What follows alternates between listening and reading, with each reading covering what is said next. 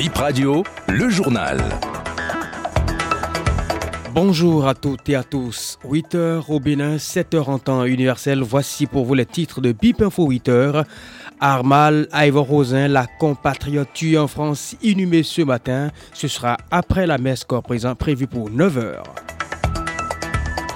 Le Bénin joue la finale du tournoi West Africa Champions Cup. Coton FC, le représentant béninois, est sorti victorieux du duel face à Milo FC de Cancan. C'était hier. Mais d'abord la météo avant le développement des autres infos de ce point de l'actualité. Aujourd'hui à Cotonou, le ciel restera très chargé. Les températures seront comprises entre 24 et 28 degrés Celsius au cours de la journée. La fiabilité de la situation est très bonne. La vitesse du vent est de 15 km heure et de nombreux nuages mais aussi quelques belles éclaircies. Aucun risque de pluie nous a confié la météo. Et puis en bref, la dépouille de la compatriote Arma Laïva Rosin, tuée en France, a rallié Cotonou à l'aube ce vendredi, précisément à 1h le quart. La veillée de prière de ce jeudi s'est faite en l'absence du corps. Le vol affrété pour la cause, accusé du retard. La messe corps présent, c'est pour tout à l'heure à 9h en l'église Sacré-Cœur d'Akpakpa, suivi de l'inhumation selon les programmes établis à 11h. Un jeune homme s'est jeté dans un bas-fond à Womain selon les témoignages. Ce mercredi, son corps fut repêché par les sapeurs-pompiers. Il s'agit d'un inconnu qui est arrivé sur les lieux avec un taxi-moto, explique le chef de l'arrondissement de Godomain, Igor Boko-Alion. C'est le lundi où j'ai été alerté par le chef quartier qui me faisait comprendre que c'est comme ça qu'il y a quelqu'un qui s'est plongé de lui-même dans le bas-fond. Et il a pris le Zemi-Diamant et arrivé sur les lieux là, il a demandé aux émigrants de le faire descendre et lui-même volontairement, il s'est plongé dans le bas-fond. Et ceux qui étaient là ont commencé par crier. Et comme ça, ils ont appelé le commissariat, le commissaire et tout le monde, les chefs quartiers environnants. Ils se sont tous déplacés sur les lieux. Donc, euh, ils ont fait la fouille le jour-là, mais ils n'ont pas pu retrouver le corps. Et ils ont dit que c'est après 72 heures que le corps peut apparaître aux surfaces de l'eau. Et comme ça, ils ont mis des éléments qui, pour la veille, donc ils surveillent de temps en temps. Donc, euh, le corps s'est apparu vraiment à la surface. Donc, euh, les sapeurs-pompiers sont appelés, la mairie, on a informé le maire,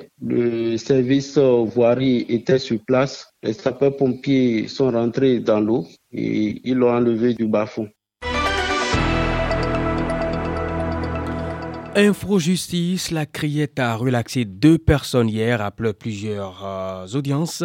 Elles ont été relaxées au bénéfice du doute pour des raisons différentes. Le point avec Assera Balo. La Cour de répression des infractions économiques et du terrorisme Criette a relaxé au bénéfice du doute un jeune jugé pour cybercriminalité. Lors des enquêtes préliminaires jusqu'aux audiences, le prévenu n'a pas reconnu les faits et est resté constant. Il explique qu'il est un ressortissant nigérian, revendeur d'appareils et fournitures électriques. La Cour a prononcé sa libération et a ordonné la restitution de tous les biens saisis chez lui au cours de la procédure. Un homme considéré comme atteint de troubles psychologiques était aussi face au juge de la Criette ce jeudi. La Cour de répression des infractions économiques et du terrorisme Criette l'a relâché au bénéfice du doute. L'accusé se serait fait passer pour un médecin, un prêtre et aussi un douanier. Le faux prêtre se serait rendu dans un village où il a collecté de l'argent auprès des habitants en échange de prières. Il aurait restitué les sous aux villageois une fois lucide.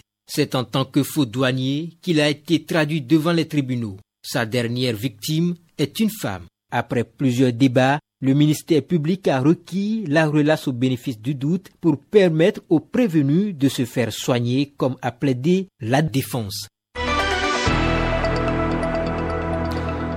Quelques infos sport dans ce point de l'actualité avant de le boucler. Coton Football Club en finale de la deuxième édition de West Africa Champions Cup. Les Béninois ont battu jeudi en demi-finale Milo FC de Cancan par un but à zéro, but de Sissé Badou Badran à la 78e minute. Et puis au handball, tournoi sport au féminin, les matchs de classement des 3e et 4e places et la finale vont avoir lieu ce matin.